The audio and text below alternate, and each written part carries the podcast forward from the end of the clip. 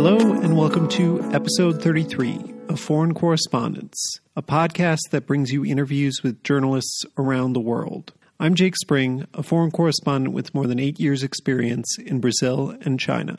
I said it was a close call getting the last episode done, and it seems I'm getting down closer and closer to the wire each time.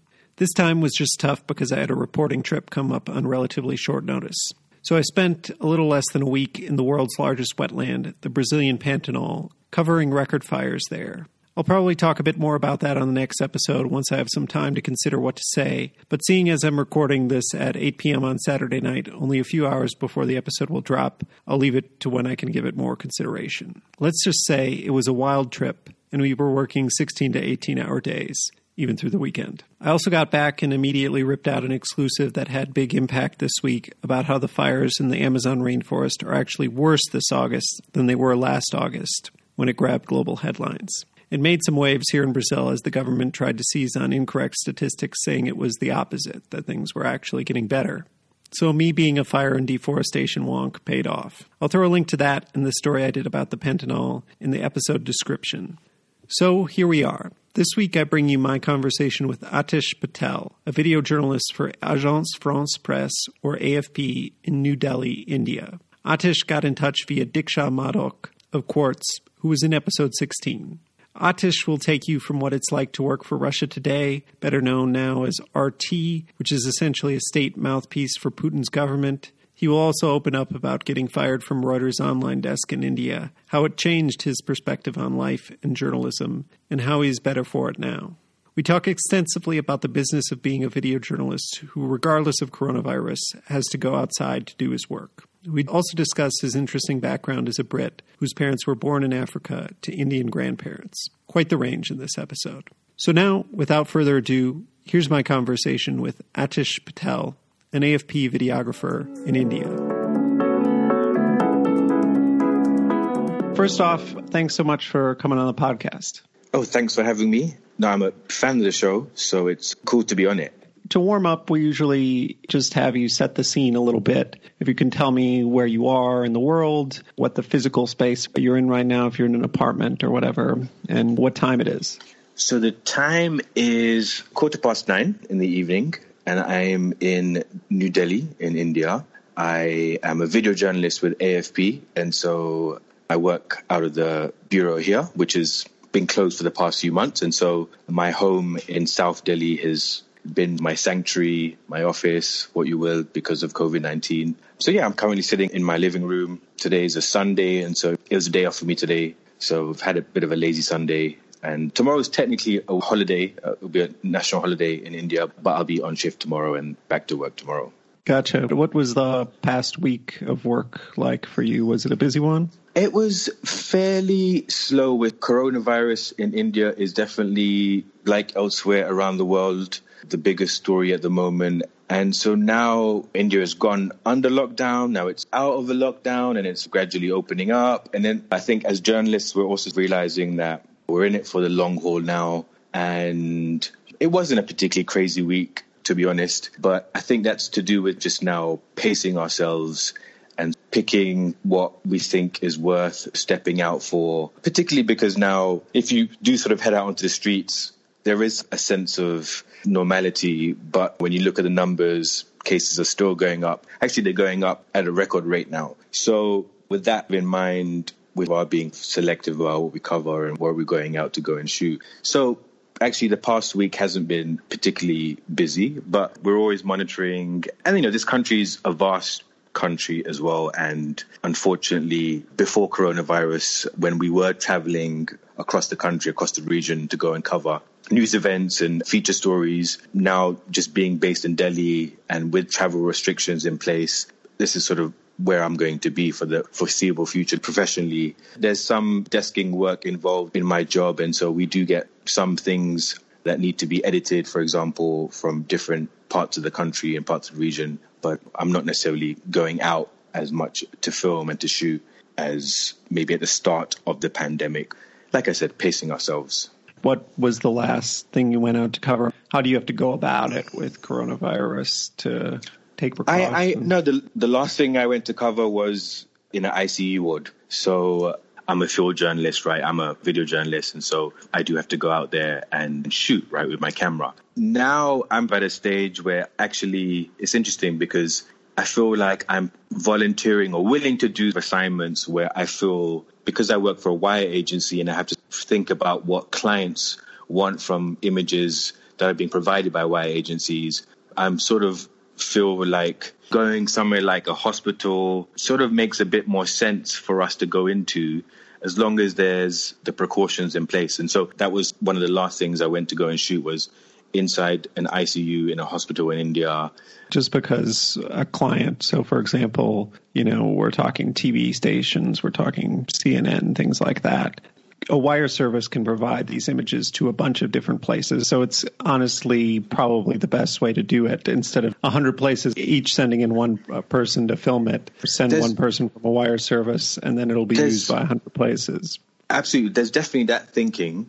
But I think just like with a lot of stories, right? I still think that even if a wire service was to provide such images, it's not to say that the CNNs and the BBCs and whoever else are our clients won't go and do it. Like, in fact, there have been clients of ours that have gone and want to do their own coverage from hospitals. But I think, you know, for example, going into an ICU, there are obviously certain risks and precautions are definitely taken. But my reasoning was that it's risky, 100%, but I feel like there's value in going and getting those images. I'm a journalist at the end of the day, and I see clients wanting those type of images to be able to better portray the situation in India. So that was my reasoning about, well, hey, it is obviously dangerous, but I don't mind going to do that because there's value in it. And I sort of feel fairly secure in doing it because the hospital was taking certain precautions. So yeah, that's where I'm at at the moment is that every time there is a development in the story in the pandemic where we have to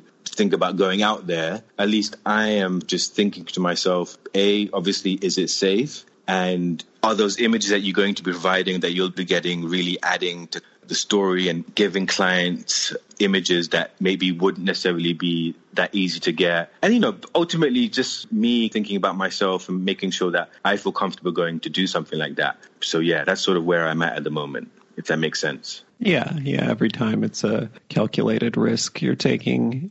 You're absolutely right in that, like, the information or the metrics I get in terms of the usage of my footage is just how many downloads we get on the wire. And at least from the hospital footage, there's sizable amounts of downloads. And so it sort of feels like that risk was justified, right? And and it wasn't just only a handful of downloads. And now that I've been with AFP since 2017, I feel like I have an understanding about what clients are interested in and what would get downloads and what wouldn't. And so yeah, that calculated risk, as you're saying, that you have to kind of make now every time I do decide to step out. What's also quite interesting because and working with colleagues who are photographers and other video journalists is that I think everyone's sort of got their own interpretation about risk. No one is right and no one is wrong. I think people just need to feel comfortable about doing certain things. And if they're not, then maybe they just shouldn't be going then, right? And what, what was the arc of the ICU story? Was it, did you just go and interview some doctors or was it something more specific than that?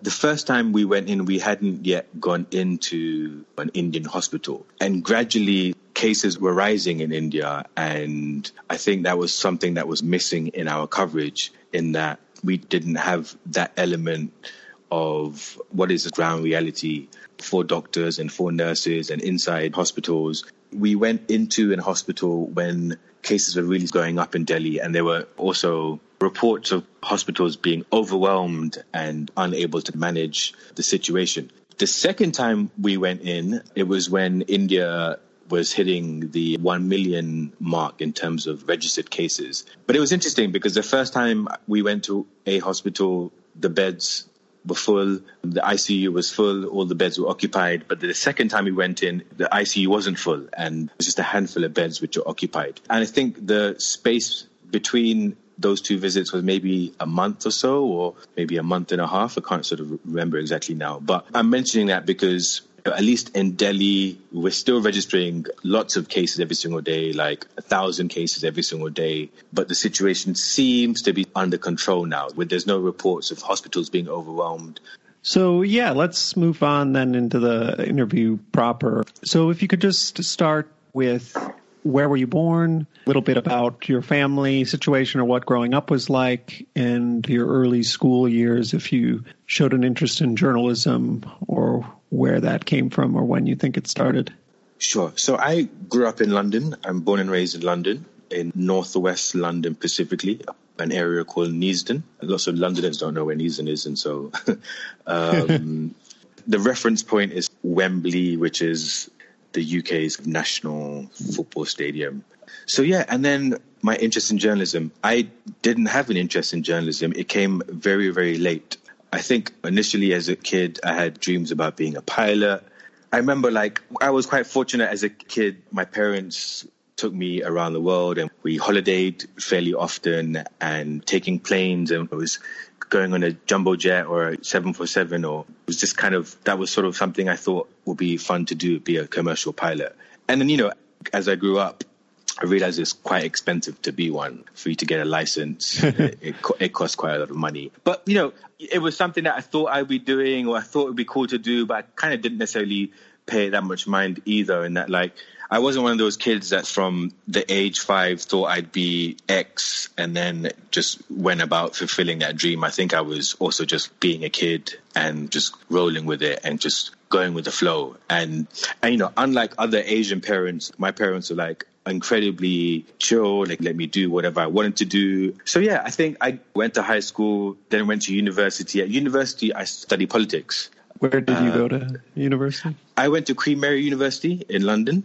And again, when I was at university and studying politics, it was just something that just interested me. It wasn't because I was looking to get into politics or anything like that. It was just something I thought that at that stage, I quite enjoyed looking into a bit more detail. And then at university, the undergrad program is three years. And so obviously come the third year, when I had to start thinking about what to do next, it was only then did journalism enter my mind about what I wanted to do after university. And there was a professor at my university. We had one module at uni which focused on Middle East politics. And he was sort of my personal advisor at university. His sister was a journalist at the BBC. And then so it was sort of like, okay, yeah, I know some of the BBC. Like, I never got in touch with her, but it was, I don't know, it was just something that he encouraged. And then he gave me some guidance.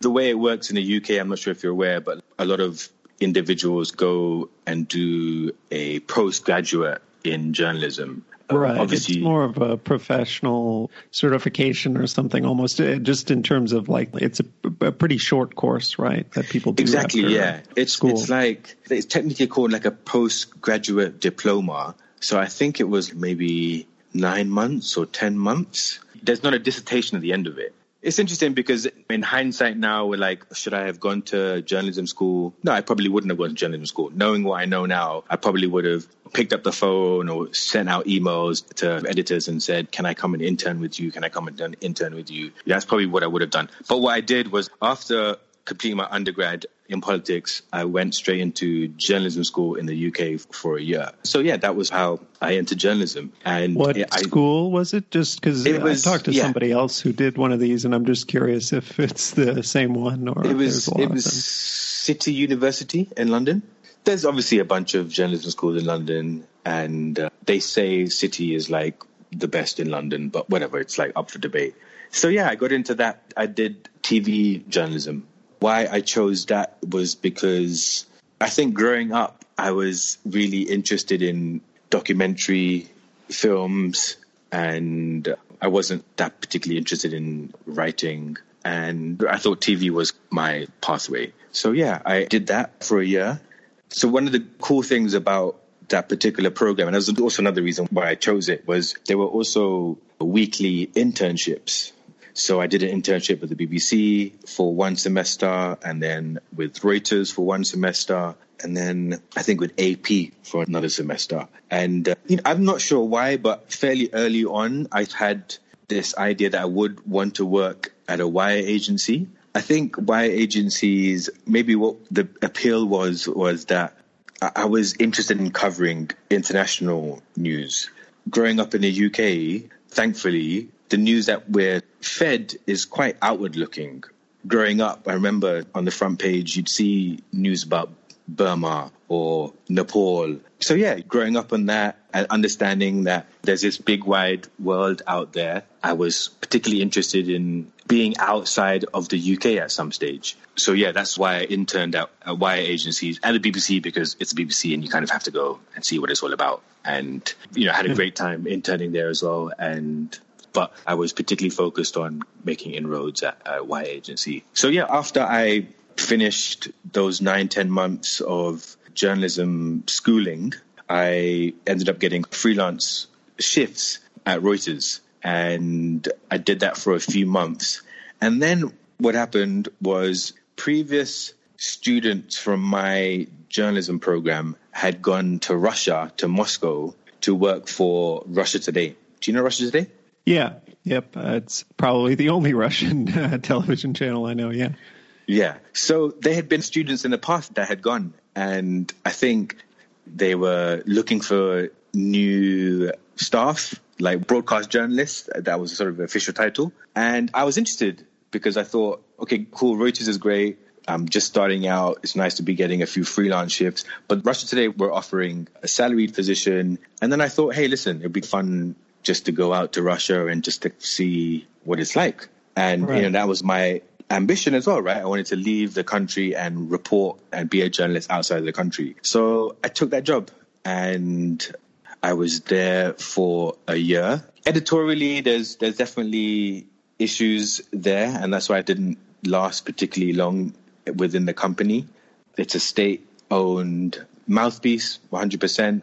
Not exactly doing stories critical of Putin and stuff like that. Yeah, yeah exactly. But I think, see, RT, you know, as, as, they call themselves now, I think their goal was to rival the BBC and CNN, and it wasn't necessarily just a report on what's happening in Russia. The idea was to set up offices around the world and be this like global news provider telling Russians and other people around the world about the world and including Russia. But fairly early on, I think the issue I had with being there was how controlling it was. It was a lot of micromanaging. I think that was the issue is that I'd, for example, be assigned to do, like at that time, there was an India team. So I would be given a package, a report that had come in from the India team, and I'd have to just like fine tune it. And it wasn't as simple as that. They then, after I'd fine tune it, it'd have to go to like someone senior to me and they'd have to fine tune it. Basically, it's just a lot of micromanaging.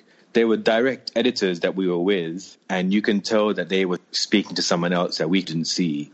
And so that was kind of the issues. And also it happened like such a long time ago that I can't necessarily give you so many concrete examples, but it just felt a little bit suffocating and it just something just didn't feel right. Even though it was my first full time position outside of journalism school. And so I was fairly naive and didn't know that much about the industry. But there was definitely something that didn't fit well with me. And yeah, uh, uh, yeah, I would say that. I mean, I got my start more or less in China. I worked a little bit in the U.S. before I went to China, but so so many people in China get their start working for China Daily or another state media, mm. and there it's probably a bit more explicit the controls. But people generally did not work there more than a year because it right. it got to be a little bit.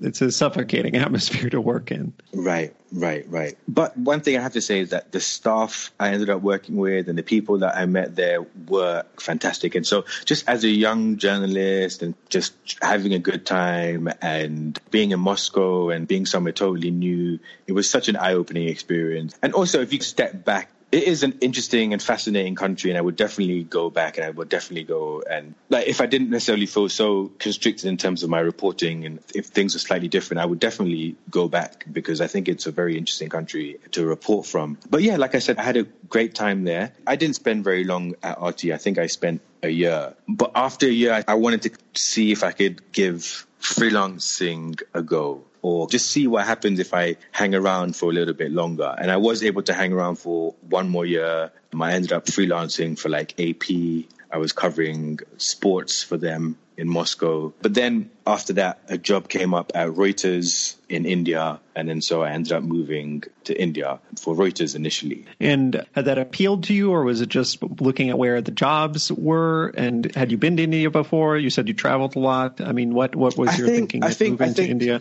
So again, at that stage, I kind of wasn't quite ready to go back to the UK. I still had these ambitions, working abroad and being a journalist abroad.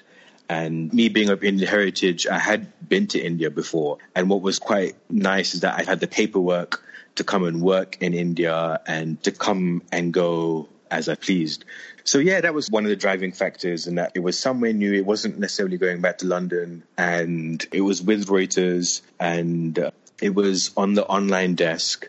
I think now at this stage, so the idea was to come into the Reuters fold once again and then to be honest, it wasn't a desk I wanted to permanently be at because now at this stage, I was getting an interest in photography. I remember when I was in Russia, DSLRs were emerging as a tool also for video. And I remember like when I was in Moscow, you would see a lot of people just with DSLRs. And like for some reason at that stage, up until then, like, that wasn't necessarily the case in London. You didn't see people hanging around with cameras. And for some reason, when I was in Moscow, I noticed that more and more people just had DSLRs on them. I did a bit more reading up and then I realized that these DSLRs now have like great video capability. So I was like, hey, listen, I'm a video journalist. Up until then, I hadn't owned my own camera.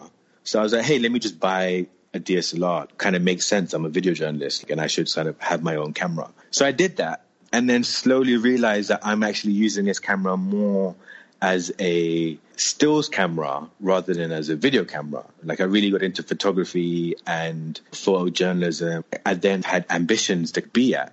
You know, I can't say when exactly that switch happened, but maybe when I got the Reuters job, I thought, hey, okay, well, it's Reuters. It's not maybe the ideal desk that I want to be on, but I'll be having daily interactions with photographers and photo editors. And Reuters, of course, is like, I think wire agencies, photographers in general, you know, they're photojournalists, they're among the best in the business. So I thought, hey, it's a nice inroad for me to then move onto the photo side of things.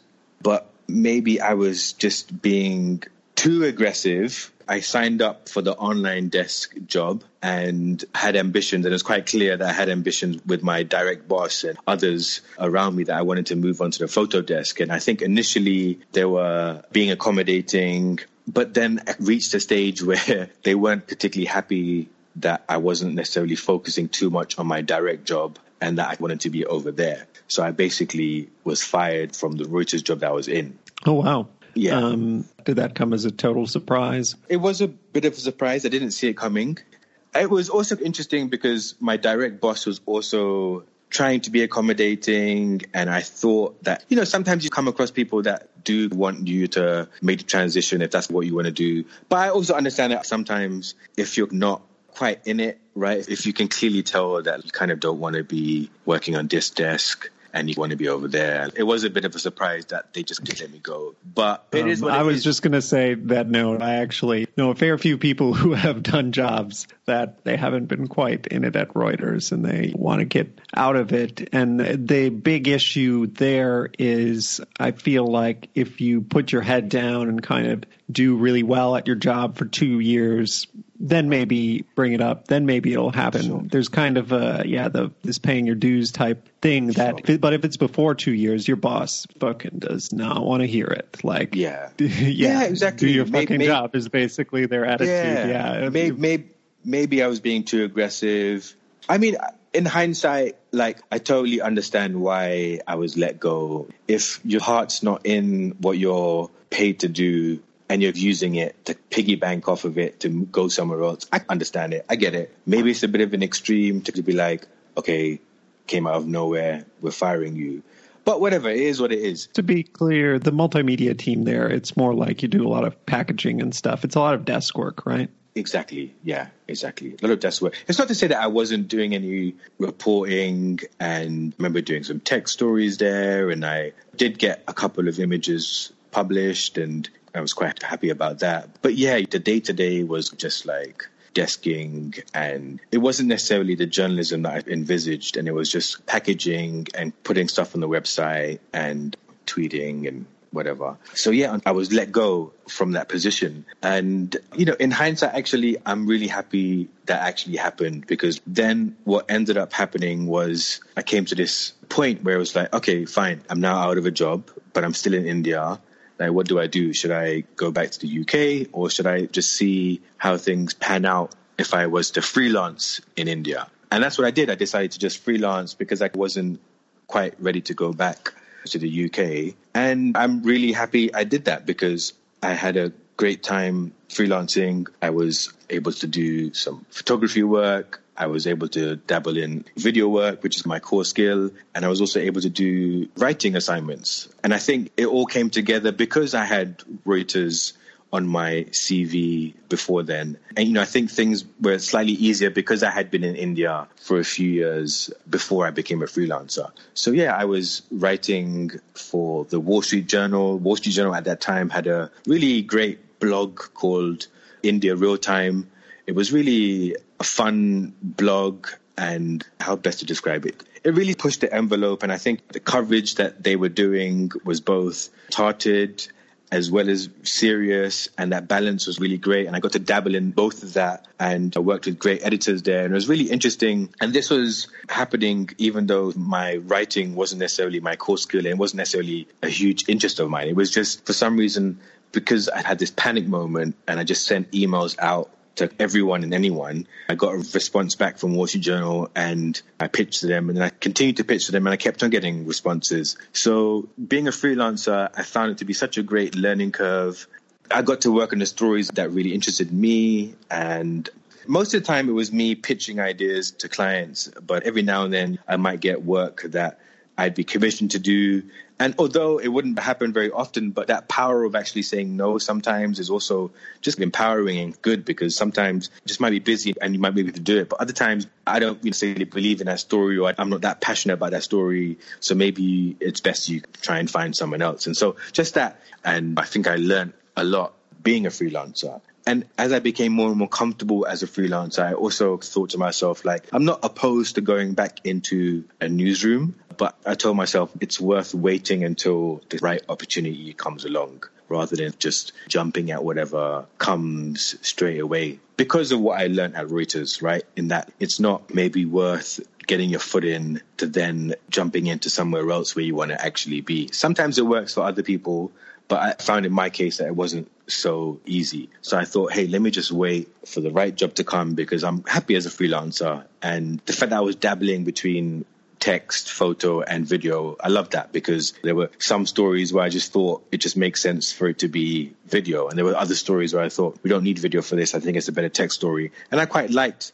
moving between those three formats. So, who would you work for when it came to video? So, I did some work for The Guardian. I did like a few short documentaries for The Guardian on pollution in Delhi, which is just a story that we have to do every single year. It's right. our big story every single year. And then I did a story for The Guardian as well, a video story on pollution in the river that goes from Delhi to Agra, where the Taj Mahal is, the Yamuna River. And then who else did I do videos for? That's fine. I just wanted to get yeah. some idea because, yeah, I thought Wall Street Journal real time blog. There was China real time as right. well, which was really great and really big. And honestly, I don't know what happened to those. That are they not around anymore? But yeah, they were more text based than. Yeah, I don't think they did a lot of video. Do you have any idea what happened to those? I guess they have shut down. Definitely.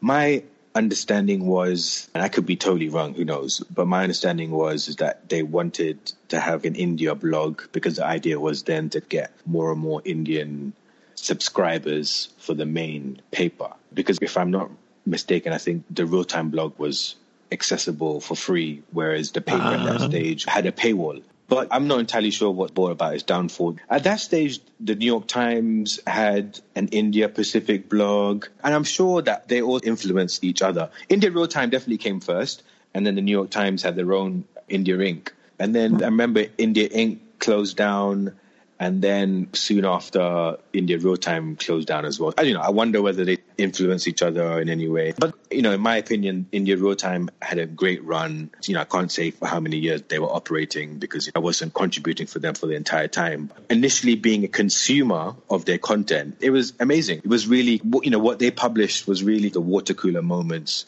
in other newsrooms I found. And then so it was great that when I initially pitched to them and then they said yes, and then they continued to say yes and yes and yes, like it was great because ultimately what I learned the most was just being with the editors and learning. Again, like I said, I hadn't studied newspaper journalism or writing isn't necessarily my core skill. And so it was interesting to go through these edits with the editors at the journal and then learning and improving my writing with them. That was one of the biggest, I think, takeaways of me as a freelancer. So, how long did you do that for, and how did you end up getting to AFP? I'm not like very good with like how many, maybe five, six, five, six years. I maybe I was a freelancer. And oh wow! So yeah. So actually, the main bulk of my time in India has been as a freelancer, and then I had moved to Mumbai for a brief period of time. Most of my time has been in Delhi, but for a brief period of time, I moved to Mumbai to freelance there. The AFP job came up in 2017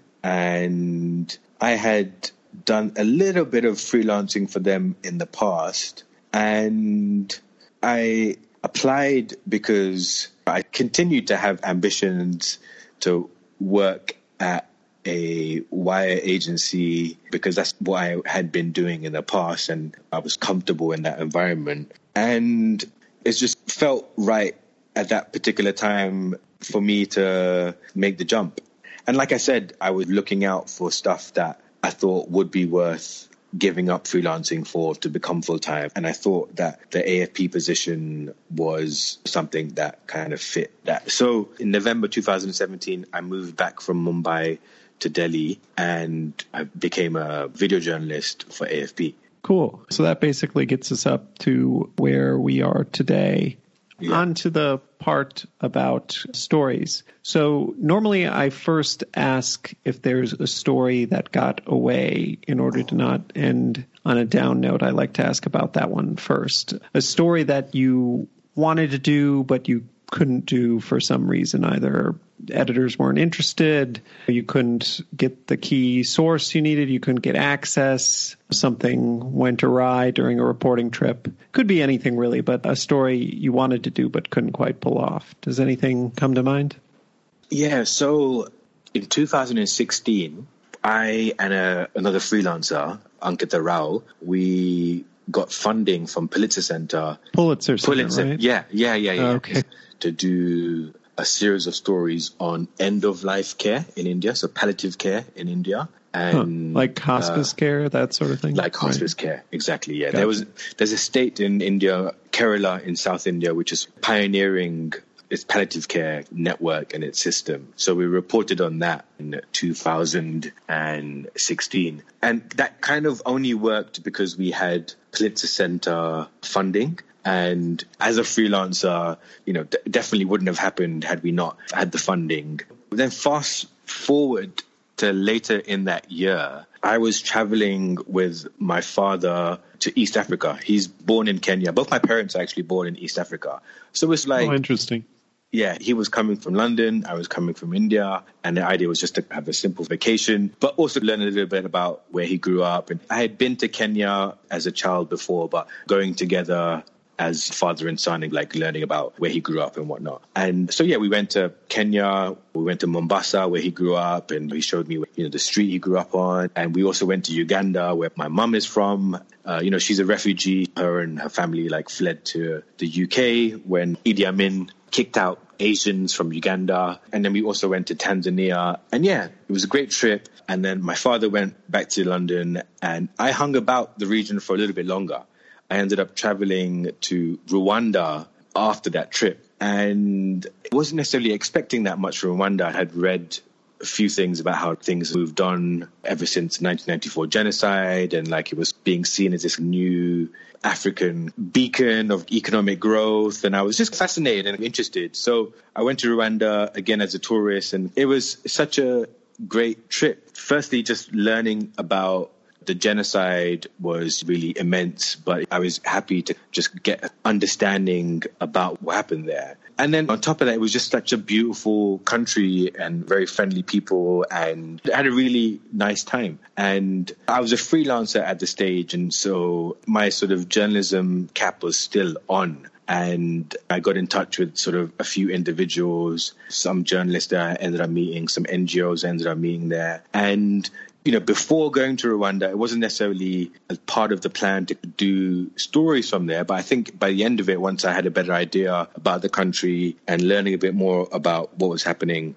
I wanted to come back to Rwanda to do a few stories, particularly focused on women's rights, and also wanted to do a video story on how during the genocide, you know, like a lot of these atrocities, rape was used as a weapon. Basically, this one story I wanted to go and pursue was just how there were children of rape who had been born after the genocide who, at the time of my going to Rwanda, they were in their 20s. And I was quite interested in doing a story, you know, doing a video on maybe one or two of these young adults at this stage to just get a sense of where they see themselves in this new Rwanda, which is moving forward now and trying to really evolve after the genocide in 1994. So I left Rwanda thinking that what I'd like to do is I'd like to pitch another idea to Pulitzer Center in the hope of getting a travel grant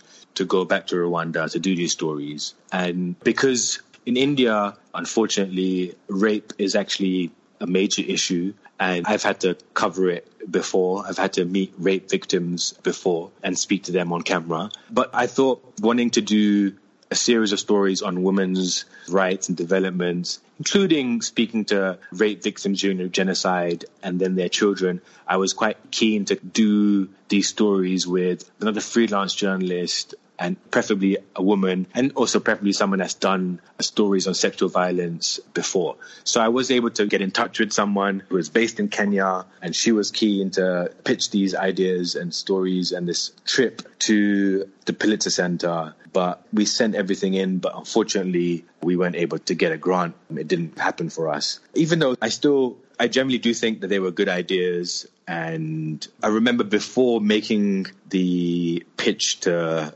Pulitzer Center, I had got in touch with various editors from different publications, and they were keen to carry these stories if we were able to get the grant. But yeah, unfortunately, it didn't happen in terms of the grant, and we weren't able to do those stories. You know, I was particularly bummed out about it because it was actually the first time that I was focusing on stories outside of South Asia. By this time, I'd been in India for maybe seven years or eight years, but I felt that it'd be interesting to try and do something from outside. But yeah, kind of didn't unfortunately happen. I know as a freelancer, it can be hard to pull off those trips. A lot of people have to sink in their money up front. And it's kind of a risk, an expensive trip. And then you yeah. really have to produce a lot of stories and sell a lot exactly. to make it make financial sense. I think also just as I've grown as a journalist, I'm also particularly mindful of telling stories which aren't all doom and gloom. And it's a particularly interesting time to be saying this during a COVID time. I think I've known for a while now this idea that a lot of people that read the news don't always just want doom and gloom. You know, our responsibility, I think, as journalists isn't necessarily just to report on the negative aspects of what's happening in our world. And with those pitches, about Rwanda and about how these children of rape are now coming of age and about women's development. If I'm not mistaken, I think Rwanda's like the country has implemented several pro women policies and it's considered like one of the most equal societies in the world. And I think it's also important to, as a journalist to highlight those things. Of course, no country, no society is perfect, and there's definitely issues everywhere, including Rwanda. But can I just add, not getting the grant obviously was sad, but it was also totally understandable in that even though as a freelancer, something like the Pulitzer Center existing is fantastic because I think it, firstly, just that name is very helpful in selling stories, particularly as a freelancer. And then, of course, money is obviously an issue as well. We don't necessarily always have organizations to back us. And when there are these type of funds that exist, I think particularly when I was a freelancer, they were really were lifelines for us to go and report on stories that we thought were important to tell. But at the same time, totally understand that they can't support everything and they can't support everyone. Yeah. And then next up is uh, if we can talk about a story that you're proud of. So I guess pick a story. It can be from whenever in your career. It doesn't have to be with AFP, but can be anything. And just tell us a bit about it and walk us through how you did it from start to finish. Okay, so Jake, I think I think one thing that keeps me going in this industry is maybe that idea that my best story is ahead of me. I'm still yet to do. So I'm not going to give you one particular story because I'm also like incredibly hypercritical of my own work as well. It's like I'm my biggest critic. So yeah, I won't give you a particular story, but I also try to abide by this idea that you're only as good as your last story. And so the last story that I have been covering has obviously been the COVID 19 pandemic. And arguably it's the biggest story of our lifetime and it's not over yet. So I feel my contribution within the Delhi office covering the pandemic as it continues within India. I've been proud of that. And it's not over yet. We still don't know where it's going to go and where it will take me. And I'd like to think that as the twists and turns happen with this pandemic, that I'm still able to rise to the challenge that it offers, being now a breaking news reporter and a field journalist. And yeah, the first bit about what you said, I think about it as there's this mythical perfect story out there that I realize there is no such thing as the perfect story, but mm. I just feel like it's out there. It's just around the corner. The next story might be the perfect story, and right. that keeps you going. You know, you can always do better. Absolutely. And I was going to ask pre coronavirus, since you've been in India for a while now, and I mm. will not claim to follow Indian news very closely. But pre coronavirus, what would you say is the biggest story you've covered in India in your time there? Like for me, it's been the Amazon fires last year for sure. But what has been the biggest thing you've covered as yet? So, as I mentioned earlier, one story that always gets eyeballs is pollution in India. We're covering that every single year. But, you know, it's a frustrating story a little bit because it comes into focus in North India every single year. And because it's cyclical, it happens every single year. We're struggling to figure out how to tell the story fresh and new. I've, I don't know if you know the Kumbh Mela. It's this Hindu religious gathering on the Ganges River, which uh, Hindus I don't believe think so. Be. It's basically the biggest religious festival in the world, and like it happens over a span of a month, if I'm not mistaken. But there are key dates when massive crowds gather on those particular days to bathe in the river with the belief that they're washing away their sins and they're purifying themselves. So I've covered two of those. Crowds at these festivals are immense. They're like tens of millions, hundreds of millions will come together over a day. And so actually covering that has been quite unique and quite fun, actually. I did enjoy covering them, particularly as a visual journalist. And there's also this particular element. So there are these spiritual men, they're called sadhus. And then within those sadhus, there's, you know, hardcore spiritual men called the Naga sadhus. And supposedly for the duration of the year, they just pray inside caves in the Himalayas and all sort of congregate for this festival. And on the main bathing days at like 4 a.m. in the morning, so the sun is still not out, they cover themselves in ash. So these holy men are like totally naked. They cover themselves in ash and they are waiting for this particular time on that particular day. It's normally it is in the morning time, like you know, four five in the morning. They will all line up in front of the river and they'll all jump in covering that was really interesting because that idea that these sadhus, these Hindus have been doing this for like centuries and centuries and centuries, and they're still doing it. It definitely felt otherworldly covering it and being there and seeing it, and really was such an interesting sight to behold and film and to shoot. So that's been a memorable assignment during my time in India. And like I said, I've done it twice. It happens, it's a bit confusing when exactly, I think it might happen every single year, but basically, it's all to do with astrology the kind of main Kumbh I think happens every five years. And then there's like an even bigger one, which happens every 15 years. That sounds like a very visual story. That sounds yeah. very cool.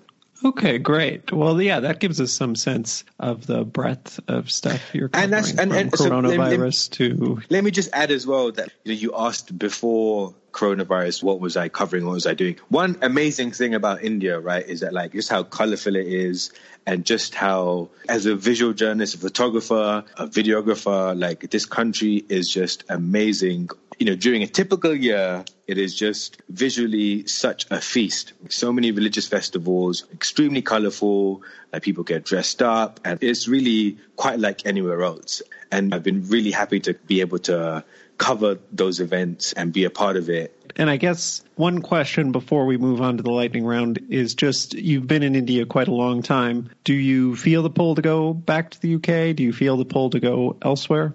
Yeah, I think I'm getting to that stage now where I think I'm ready now to try something new and freshen the outlook. So yeah, still have that urge to still go and report from somewhere else. Haven't quite figured out where, but I feel like I've had a great time in India now. I have begun to think about maybe moving on. But then that said, COVID is is something which is keeping everyone put wherever they are. Mm-hmm. So right, the, yeah. The, at the same time, there's not much point thinking beyond India, thinking beyond Delhi. I'm here for now, and so I've just got to adjust. And there's no point in thinking beyond where I'm at right now. It's interesting because I used to be this person that would think about a five year plan and a 15 year plan. I used to think like that when I was at Reuters and I was hoping to move on to the photo desk. I was like, okay, in five years, I'm going to do this. In 10 years, I'm going to do that. And then when I was let go, all those ideas about a career arc totally fell flat, which was actually another great benefit of just being fired is that it's a bit of a shock to the system and you just have to adjust. And then from then on, I just rolled with it. And I quite like that way of doing things. You just take it as it comes. I don't think it's necessarily always healthy to plan out your career or your life path because it oftentimes spanners are always thrown in and COVID is a fantastic example where everything has been just like halted. Right. Yeah. Everything's on hold for a year. Yeah. Well, we don't exactly know how long, but right. a year is what I think I like to tell myself that hopefully this time next year we'll be past this, but Fingers we'll see, I guess. Okay, cool. Well, I guess then one last question, just out of sure. curiosity, because I really like these sorts of stories. Uh, two interviews ago, I talked to my colleague who was born in Argentina to British parents, and just this idea of oh, your parents were Indian, but they grew up in Africa. And I just find these stories fascinating. I was just curious what had brought their respective families to, you had said Uganda and Kenya. So, if I'm not mistaken, and I should know this, but the general wave of migration from India to East Africa was the British Empire. It was when Britain colonized India as well as parts of East Africa. I think, if I'm not mistaken, the British decided to move some workers from India to East Africa. And the idea was to build railroads I think that was the first initial move between those two regions. And then those Indians that had been taken to East Africa, I think then ended up just staying there. And then they ended up building a life for themselves and then building businesses for themselves. I guess then there was just more migration from India to East Africa as maybe those communities began to prosper. I can't unfortunately give you detailed, um, you know, I'm not sure how my grandparents ended up there, but they did. And then both my parents are born in Africa. And I guess it's that link with the empire, basically. And then their movement then to the UK, like I said, my mum's side of the family was refugees. Do you know Idi Amin? Yeah, I know he was very bad. Yeah, my mum's side of the family moved to the UK as refugees because they were thrown out of Uganda. And then my father is, you know, is an economic migrant from Kenya who moved to the UK in his teens. So yeah. Do you still have any relatives in Africa? No, there's no one in Africa now, actually. Oh, okay. And everyone is in the UK now. When I went back with my dad to Kenya recently, there have been some individuals that this applies to Uganda and Kenya and I'm assuming Tanzania, but you know, I have less of a connection with Tanzania. But there were people that, for example, Ugandans who were thrown out of Uganda Asian Ugandans, you know, who went to the UK. But then after several years, I think the Ugandan government were like, listen, you're welcome to come back if you want. And then there were some individuals that my father knows that they did go back and resettle back in Uganda. Yeah, that stuff's fascinating. Yeah. Um, I think it was in 1972 that there was an expulsion of Asians from Uganda. So yeah, it was in 1972, my mum and her side of the family sought refuge in the UK. gotcha. And then your parents obviously met in the UK. Exactly, Um, yeah. So both my parents are from a part of India called Gujarat, which is in Western India. That's also kind of quite interesting in that the Indian diaspora is also quite good at keeping these ties, particularly when it comes to these regions and cultural connections that you can root back to India, even though they're born in Africa. They obviously had a lot in common. It's very, Yeah. fairly specific uh, backgrounds from Gujarat, and Exactly. both grew up in Africa, and then both moved to the UK. Yeah, Um, exactly. Cool story. So then, yeah, the next part is the lightning round, the faster paced questions, which, if you've listened, you're familiar with. Do you feel ready for that? Yeah, yeah, let's do it. So the first question is What is a must read publication that you look at almost every day to be informed? I'm more thinking for work. I'm British, so going on the BBC is like it's almost automatic. I was thinking about this the other day. It's like you know, sometimes when you have internet problems and you don't know whether the internet's working or not, and like Right. you want to check to see if it's working by typing in a specific website. So for me, it's always BBC News. and like once that comes up, okay, yeah, it's fine. Like the internet's back on. So BBC definitely every single day. And then I don't go into New York Times homepage every day, but I get the newsletter, which I'm particularly fond of because they balance out their main stories. And then once you get towards the end, they're suggesting what you should be cooking for the evening and what Right. you should be watching in the evening. So I kind of like that balance. What about for staying up on India news? Do you look at any specific Indian publication? Yeah, I'll obviously go through a few each morning, but there's one that I really, really like, and it's called Live Mint. Sometimes it's just known as the Mint, and it's actually a business newspaper, so it has a business focus. And that's my favorite Indian newspaper. It's written really well, it's edited really well. It is shorter than the other newspapers, so it's to me that's a signal that it wants to tell me just the key stories rather than giving me the key stories and a bunch of other stuff that I don't necessarily need to know about. But then on top of that, there really are just amazingly well reported stories on there.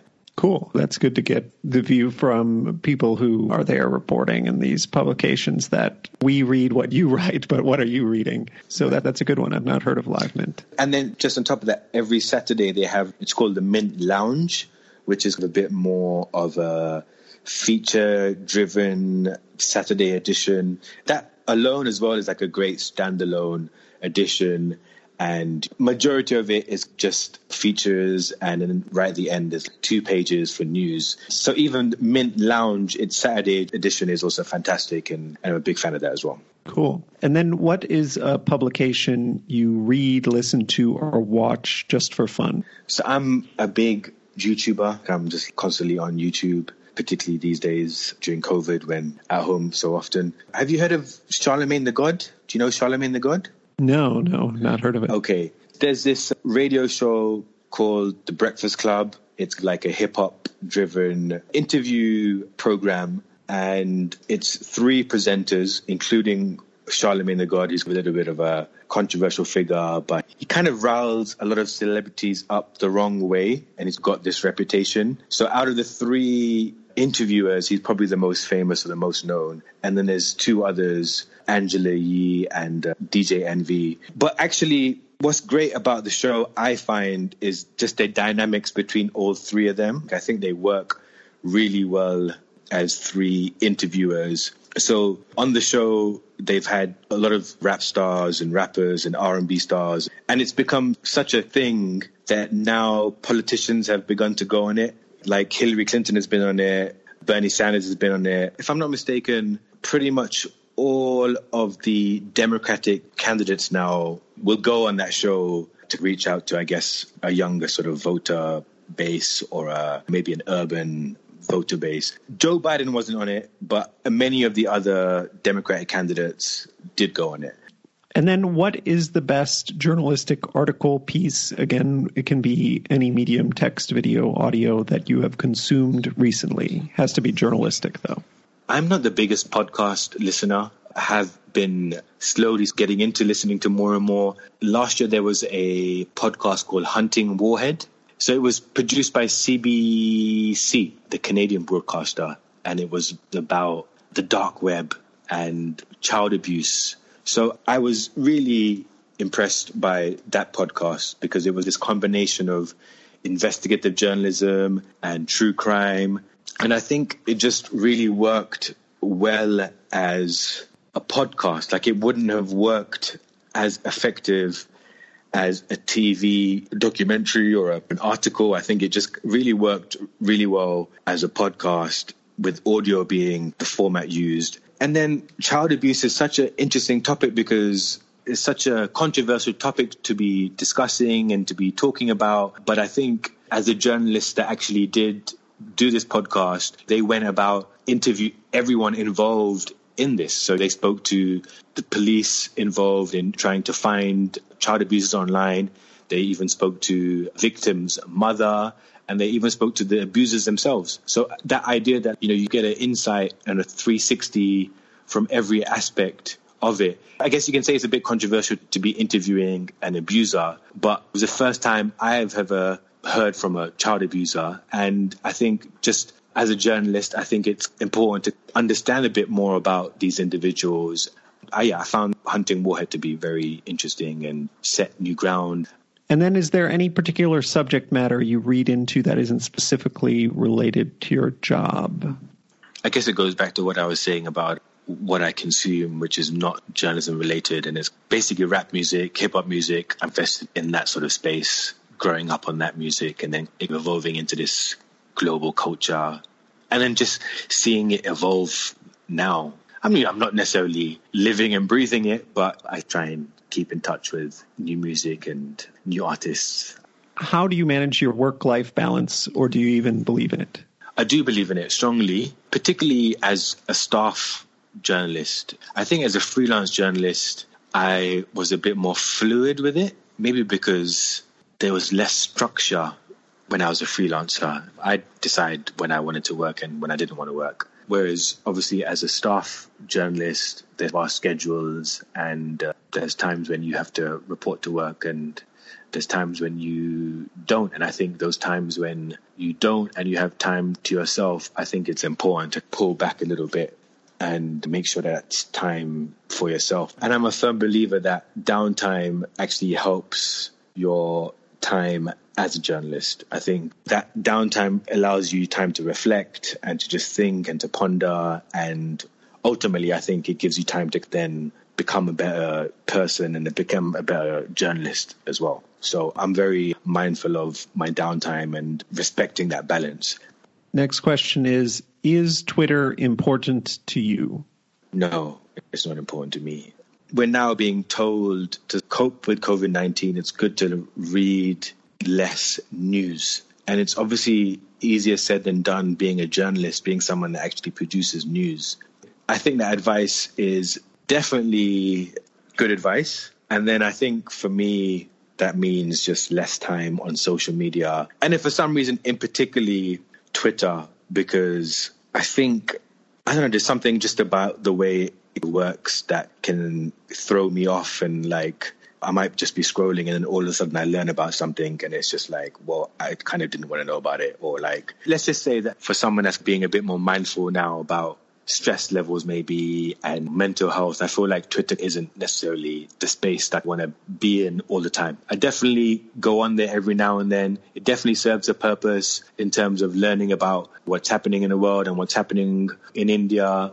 Today's a good example because the home minister in India has just contracted coronavirus and he tweeted about it. That's how the news broke. And I think for something like that, obviously serves a purpose, but I am definitely limiting my time on Twitter.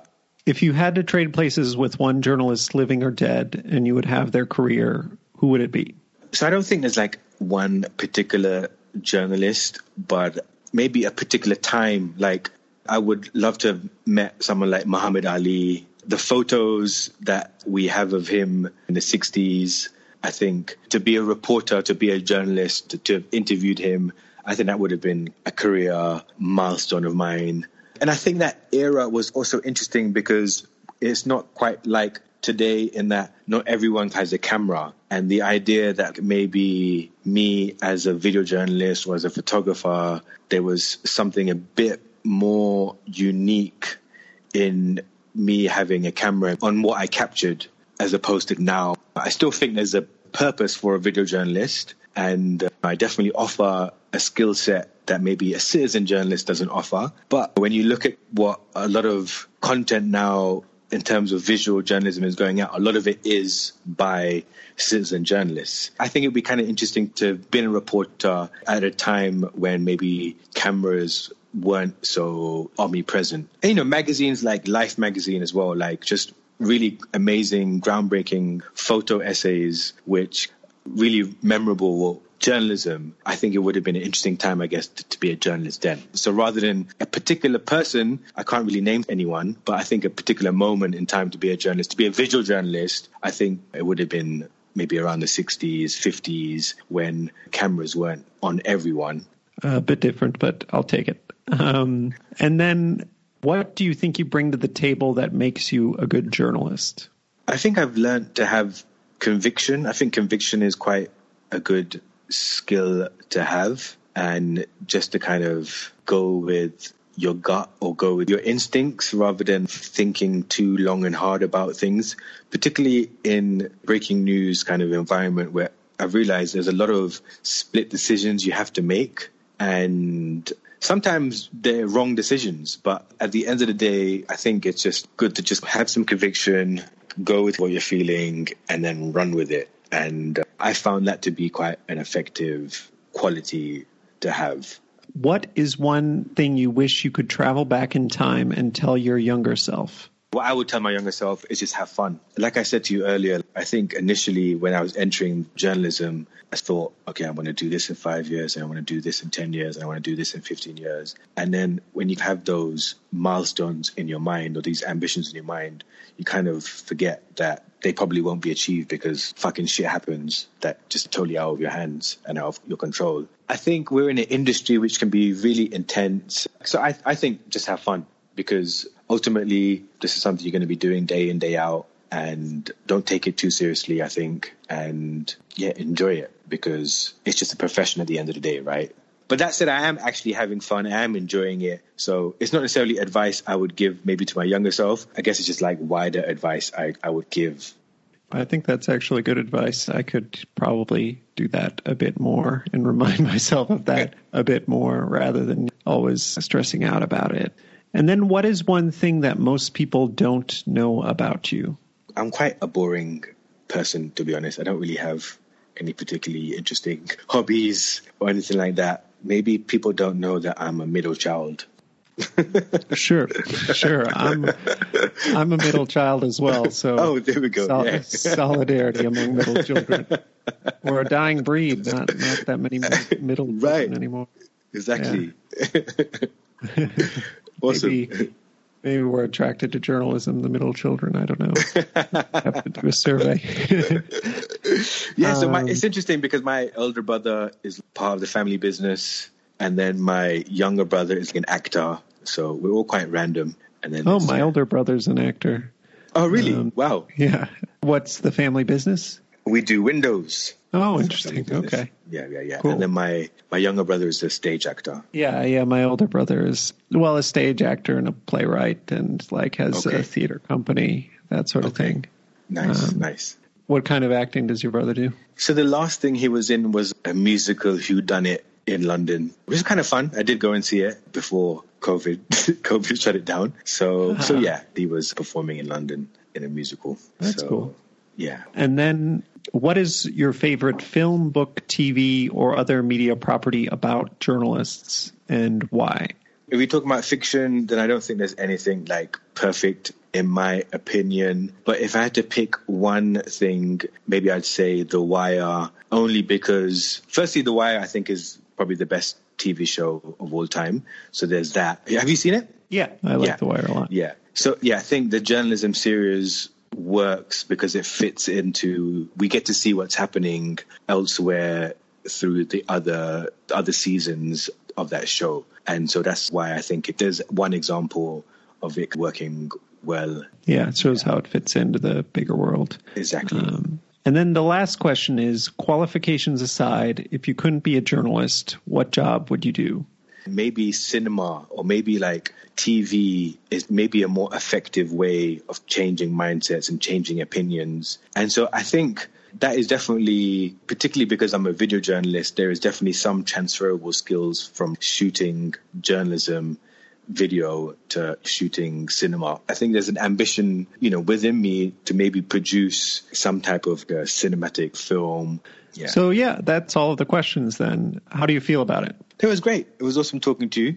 And uh, when we were first in touch through email, I think I mentioned to you it could be quite therapeutic. And I think that's sort of what I like about your show's format. And I've realized that like listening to more and more of the episodes is that everyone's individual story is as equally interesting as everyone else's, even if someone's a Wired journalist and someone's a New York Times journalist. I've learned that like everyone's all got sort of really interesting stories to tell. And so that's why I was keen to speak to you. And so I'm happy we've done this. Yeah, I guess I would just say that I do feel like the people I interview tend to get a lot out of it, even like people who are skeptical at first. Mm. I think once they sit down and done it, they've been happy to have done it. I think the show is gratifying on a number of levels. It's just, it's not only, you know, producing this product and people listening to it and getting feedback, but actually like Right. the act of doing it is very worthwhile in and of itself, even if I say weren't publishing it.